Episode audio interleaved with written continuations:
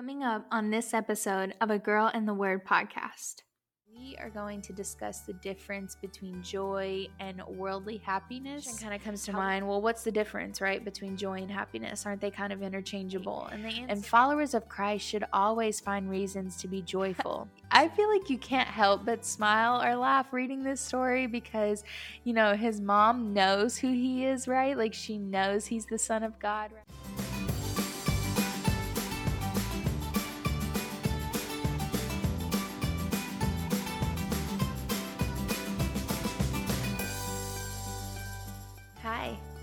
Welcome to a Girl and the Word podcast. I'm your host, Kaylee, a blogger, growth marketing manager, and now podcast producer, lover of all things coffee, houseplants, and Jesus.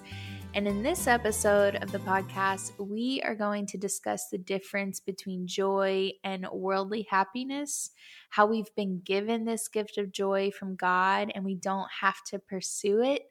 But before we dive into that, I was reminded actually that I prayed at the beginning of my first episode. And so I want to keep that tradition going and I want to pray before we dive in. So, um, if you'll bow your heads wherever you're at, um, dear Heavenly Father, thank you for this opportunity to share your word with the people listening. Thank you for bringing them here, whatever their story may be. And I pray that the Holy Spirit do a work in their lives. I pray that not me, but you speak to them through this podcast. I pray that I glorify and honor you today. God, I pray that your will be done, not my own. I pray that the that those who are far from you will come back again, only to find that you have never left them or forsaken them, but instead you have been waiting eagerly with open arms to find them again, to find you. And God, I pray that we speak the truth of your word and that you infiltrate our hearts with your goodness, your mercy, and your grace. Transform us, God, so that we don't resemble this world that we live in, but instead we show the world a love like you have shown us. So, God, I pray that you do what you will through this podcast and in this episode. And I lift all of these beautiful people up who are listening in prayer to you today. Whatever's on their hearts, God, whatever their needs are, I pray that you meet them where they are. And I pray that they, in an open handed aspect, receive your mercy and your grace today. For it's in the name of Jesus we pray. Amen and amen. And so now Let's get into our topic today, shall we? So, obviously, you guys know I love a good definition. Um, and so joy, there's this word joy, right? This this short word actually packs a pretty big punch because, um, according to Webster's dictionary, joy is this emotion that is evoked by well-being or success or good fortune, or by the prospect of possessing what one desires. Um, another definition said that it's the state of happiness, and so this definition kind of leaves something to be desired, um, or so I thought. And so Theopedia actually described described joy as this kind of state of mind or this orientation of the heart. And it's this settled state of contentment and confidence and hope. And it's something or someone that provides a source of happiness. Whereas happy, according to Webster's dictionary, is actually favored by luck or fortune, notably fitting, effective, or well adapted, enjoying or characterized by well being and contentment, delighted, pleased, or glad over a particular thing, characterized by or indicative of pleasure, contentment, or joy. And so nat- naturally, like, a question kind of comes to mind well what's the difference right between joy and happiness aren't they kind of interchangeable and the answer in short is yes and no. Joy is something that lasts, whereas happiness is something that's very temporary. And so joy is a feeling, yes, but it's also this confident abiding in the vine, which is Jesus, that's actually laid out in John 15. It's knowing that all of our life derives from this vine, but it's also this future expectation expectation that everything is going to be okay as we continue to draw life from the vine. So, no matter what the circumstances we find ourselves in, it will be okay because of our hope and our faith and our joy in Jesus Christ. And so, joy is actually one of the reasons why so many have gone to a martyr's death, still confident still assured. It's why Jesus could go to the cross, as we hear about in Hebrews 12 2. It said, Let us fix our eyes on Jesus, the author and the perfecter of our faith, who for the joy set before him endured the cross, scorning its shame, and sat down at the right hand of the throne of God. And so all these ideas of joy kind of make you think like, well, how am I doing living in this joy and this this confident assurance of a present and a future abiding in this vine, right? And what does the Bible say about joy? Well, there's over 155 verses that contain the word joy. And another source will actually tell you that joy appears over 88 times in the Old Testament and about 57 times in the New Testament. So there's clearly a lot of joy in the Bible, right? And followers of Christ should always find reasons to be joyful. Since joy is given by God and something that He wants us to have, we need to be joyful. But in addition to this, we should also let others have their joy and not bring them down when they're excited about good things. And what's that quote that kind of says, the only thing worse than not having joy is stealing someone else's? Uh, yeah, listen to that quote. Joy is actually the second fruit of the Spirit as well. Um, but it says, but the fruit of the Spirit is love, joy, peace, patience, kindness, goodness, faithfulness, gentleness, and self control. Against such things there is no law. Those who belong to Christ Jesus have crucified their sinful nature with its passions and desires. Um, reading the scriptures will bring us joy. It says in First John 1 4 that, and these things we write to you that your joy may be full. So, in both the Old and the New Testament, the word translated as joy mean much the same as the English words gladness or cheerfulness and calm delight. And so in the Old Testament, joy refers to kind of this wide range of human experiences. You have kind of the the passionate love in Song of Solomon 1 4 to the marriage in Proverbs 5 18 to birth of children in Psalms 113 9, gathering of harvest, military victory in Isaiah 9 3, and then drinking wine actually in Psalm 104 15. And the Psalms actually express this joyous mood of believers as they encounter God. Psalms 32 11 says, Be glad in the Lord and rejoice, O righteous, and shout for joy, all you upright in heart.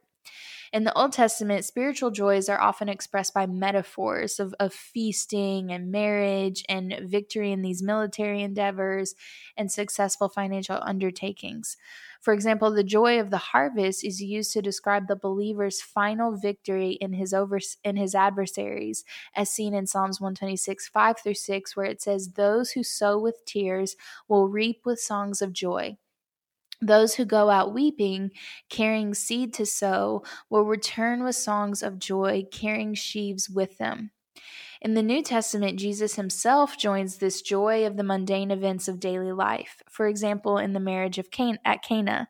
And so, in this kind of story, do we picture a happy, kind of laughing Jesus in our thoughts and our reflections? I'm going to read it to you, and I want you to think about it while I while I kind of read it. Um, it says, On the third day, there was a wedding at Cana in Galilee, and the mother of Jesus was there. Jesus, so Mary, um, Jesus also was invited to the wedding with his disciples. When the wine ran out, the mother of Jesus said to him, They have no wine. And Jesus said to her, Woman, what does this have to do with me? My hour has not come yet. Um, his mother said to the servants, Do whatever he tells you. now there were six stone water jars for the Jewish rites of purification, each holding 20 or 30 gallons. Jesus said to the servants, Fill the jars with water. And they filled them up to the brim. And he said to them, Now draw some out and take it to the master of the feast. So they took it. And when the master of the feast tasted the water, now become wine, and did not know where it came from, though the servants who had drawn the water knew, the master of the feast called to the bridegroom and said to him, Everyone serves the good wine first, and when people have drunk freely, then the poor wine. But you have kept the good wine until now. This, the first of his signs, Jesus did at Cana in Galilee and manifested his glory, and his disciples believed in him. And honestly, I love reading that story just because this was before Jesus did his three years of ministry. Um, so, again, this was kind of the first sign that he, um, or the first like kind of miracle he, um, what's it called? He did. And um, I just like, I feel like you can't help but smile or laugh reading this story because, you know, his mom knows who he is, right? Like she knows he's the son of God, right? She had this angel come to her, the Holy Spirit, you know, um, put Jesus inside of her. And it's just like, um, you know, here he is like trying to just attend this wedding, maintain a low profile. He's got his disciples, and she's over here asking for like, you know, a miracle. She needs water turned to wine. And um, he's just kind of sassy, like, woman, what does this have to do with me? You know, it is not my time right now. Um, but I just feel like, um, it's always I, I feel like when you read this you do see a little bit of humor and um, a happy jesus you know attending a wedding before his his kind of ministry be- begins. And so um, joy is also associated with the nativity scene of the angel song. And and it says in luke 2.10 that for behold i bring you good news of a great joy which will come to all people Heaven and angels to rejoice in the New Testament at an unbeliever's conversion. So you see in, in Luke, where Luke places these three parables together, in which God, and in two instances with angels, rejoices at the redemption one upon finding the lost sheep, the shepherd rejoices. You can find that in Luke 15, 2 through 7. The woman rejoices upon finding the lost coin. You can find that in Luke 15, 8 through 10. And then everybody knows the prodigal son's return in Luke 15, 11 through 32, which brings jo- rejoicing. And so, what's interesting though about joy is that it takes this this subtle turn and change in how it's used from acts 3, 13 onward. And it begins to be tied to these trials and suffering and persecution. But why right? Well this could actually kind of maybe be when the change in the church was taking place. The first 20 years or so had kind of passed, and now the apostles were beginning to deal with these mature believers and they began to face opposition, right? And challenges, everything ranging from theological to economical. But for these believers, trials and persecutions are occasions for joy we see in James 1 2, where he tells us, Count it all joy, my brethren, when you meet various trials. Suffering brings joy as believers are united with Christ in this suffering. First Peter uh, 4 13 through 14 tells us, But rejoice when you participate in the sufferings of Christ, so that you may be overjoyed when his glory is revealed. If you are insulted because of the name of Christ, you are blessed, for the Spirit of glory and of God rest on you. Paul even speaks of joy in the midst of his affliction in 2 Corinthians 7 4 through 16, which he actually begins by saying, I have great confidence in you. I take great pride in you. I am greatly encouraged. And in all of our troubles, my joy knows no bounds. You see, joy becomes a part of faith in Philippians 1 25. And God's kingdom is described as righteous, peace, and joy in Romans 14 17. You see, certainty for salvation is this cause for joy, right? Rejoice that your names are written in heaven, as as said in Luke 10 20. And so the meaning of joy begins to take on these new dimensions and these new shades. Paul actually begins to see and teach joy in a very different light, one where joy was almost a character trait tempered by fire. And Christian joy often comes tied with challenges and trials. You see, joy in Christian theology is different from superficial external happiness. Peter tells us in 1 Peter 4 12 through 13, he says, Beloved, do not be surprised at the fiery ordeal which comes upon you to prove you as though something strange were happening to you, but rejoice in so far as you share Christ's sufferings, that you may also rejoice and be glad when his glory is revealed it says count it all count your trials as joy right? In james 1 2 through 3 again it says knowing that the testing of your faith through trials produces patience. You see god's testing process has the goal or this aim of purging us all of impurity to make us perfect and complete and lacking in nothing so think about it. The word gospel literally translates good news. Jesus encouraged us to think about the future as this time of great joy so that this thought and this concept can, sustains us um, now when times are difficult. So Christian joy isn't seeking pleasure. It's actually quite the opposite of that. It's this it's really this interesting paradox of life that the more we seek to be happy, the more miserable we actually become. Eric Hoffer, who was this famous writer, once said that the search for happiness is one of the chief sources of unhappiness. You see, joy is a gift from God. It's not something that we pursue.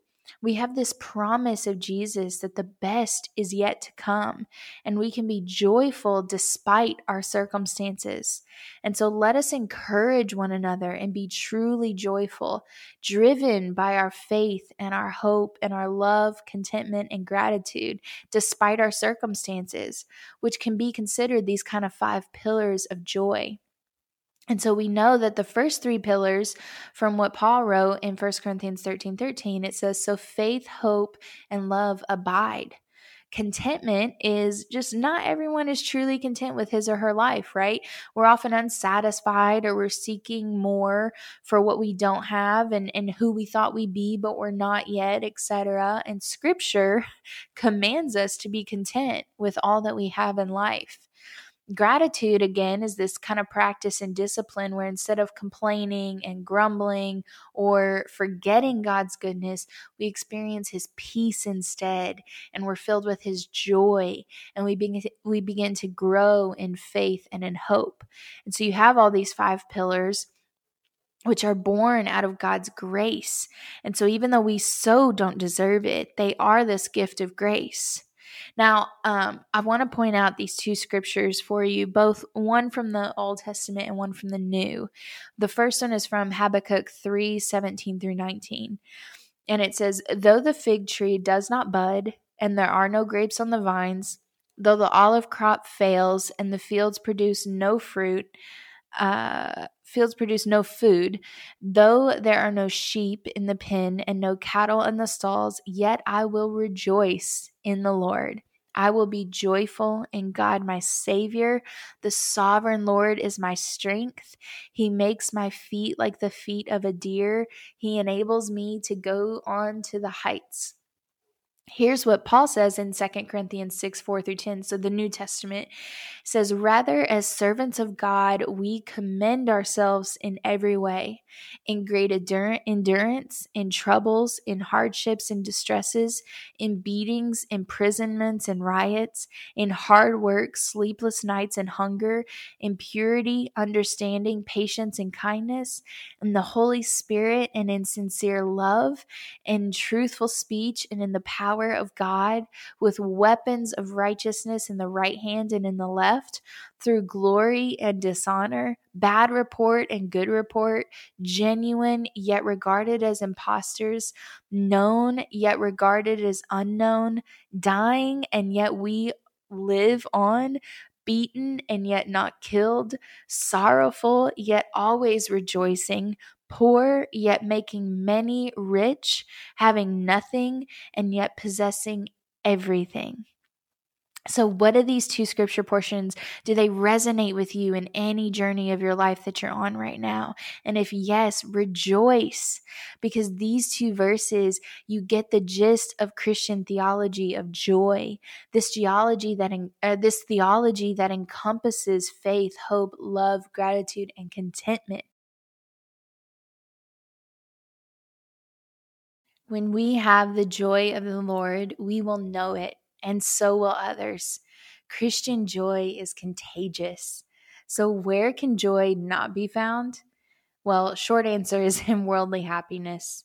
You see, humans have pursued happiness in every avenue imaginable, but there are just some places where joy or happiness can't be found. Not in pleasure, money, positions and fame, military glory, unbelief, you name it. And actually, one of the best and saddest examples um, in the Bible of a person pursuing happiness in things and people rather than in God is in the life of Samson. If you go read Judges 14, Samson sought happiness in a woman. And we know that this was of the Lord in Judge as it says in Judges 14 4. But nevertheless, the Lord was using Samson's shallow pursuit of happiness to accomplish his will. Throughout Samson's life, he was a man who was happy when things went well, and he was sad when things didn't go his way. He wasn't experiencing this deep, lasting joy, but better, he was experiencing this, um, but not better, he was experiencing this surface level happiness. And so let's be honest for a second, shall we? I think the most natural pursuit that there is can be found in this pursuit of happiness. I mean, I don't I don't think any of us have ever met anyone with this resolve to live a sad or depressed life. And there's nothing wrong with the pursuit of happiness. Let me just say that. But what does this pursuit look like to you? Now, as Christians, we are to look at God's joy and not the happiness of this world. So, how does the joy that comes from God differ from the happiness of this world? Well, God's joy looks to the eternal. Maybe you're pursuing happiness by looking to the definition that this world gives you. The world wants you to believe that you gain happiness by gaining material wealth and possessions or by having things go your way. But Matthew 6:19 actually tells us, "Do not lay up for yourself treasures on earth, where moth and rust destroy and where thieves break in and steal." the joy that comes from God lasts for an eternity, whereas the happiness of this world does not. It doesn't matter how having the latest uh, smartphone makes you feel for a split second and how you're happy because it's only going to last as long as the next release. But God's joy has no limits. It starts with the joy of salvation and then it lives on to the ages to come. Another way is that joy, God's joy endures the hardships. James 1 through 1, 2 through 3 again tells us, Count it all joy, my brothers, when you meet trials of various kinds, for you know that the testing of your faith produ- produces steadfastness. You see, the joy that comes through God's Spirit is one that lasts you through the ages, but it's also one that lasts through the great trial of your life. And so the world teaches us to be happy only when things go our way, when there's no sickness, when there's no trial or struggle or lack. But God's Spirit causes us to rejoice in the Lord always, as it says in Philippians 4 4, even when hardships come. And God's joy comes unconditionally. You see, God's joy is this gift that is freely given, it is not earned. The world wants you to believe that happiness is to be pursued intently and vigorously. But God's joy was the one that came down from heaven as a man, though he was God, to earth to give us life. Jesus made a way for us to experience his joy and gives it to us not based on our merit, but on his faithfulness. Romans 5 8 tells us, But God shows his love for us in that while we were still sinners, Christ died for us. Christ's death, burial, and resurrection made a way for us to experience true and lasting joy. And so, before I tell you the biblical attributes of joy, I'm going to take a drink of water because something has been stuck in my throat for a while now. So, um, excuse me. Okay, so what are some biblical attributes of joy? Well, one, repentance brings joy. You can find that in Luke 15, 7, Luke 15, 10. Joy results from knowing Jesus. You can find that in 1 Peter 1, 8. Joy gives us strength in Nehemiah 8, 10. It is a choice that we make. You can find that in Philippians 4, 4, or as we just read, we can rejoice even during the trials. You very well may know by now, James 1, 2 through 3. The word of God brings us joy, John 15, 11. Hope gives us joy, 1 Peter 4:13 and joy again is a gift from God Galatians 5:22 and so as I as I wrap up this um you know episode, C.S. Lewis once described a child who was so busy with his mud pies in a slum that he showed no interest in his holiday at the beach. He was way too easily pleased, and so we all are, right? We give our efforts and our time to pursue happiness, worldly happiness, and we search for it in all these things like money, pleasure, status, etc. And these are the mud pies right? They satisfy shallowly for a while, but they never give us this deep feeling of joy in Christ for which we were designed. We are far, far, far too easily pleased. You see, Jesus offers us this true and this lasting joy, a joy that surpasses all of the worldly pleasures and sustains during all of life a joy that sustains us through trials and hardships and lasts forever and ever. And we find this joy in Christ by beholding by faith the beauty of God's grace and love to us in Christ. And so, as always, I hope and I pray that you got something out of all of my rambling. I hope that you'll continue on this journey with me. And if you like what you're hearing and you decide that you do want to stick around, I pray that you subscribe to the podcast, follow along over at um, a Girl and the Word podcast on Instagram just to keep up to date, join the community, the conversation. Every Friday, I'm actually going to start doing a hint as to what we're talking about next week. Um, I'm not going to tell you in this episode, so come play along. Let's fellowship with one another and let's grow in Christ this year. And so I pray that you have a good week, weekend, wherever you're at in the world, and I will see you next time. God bless you.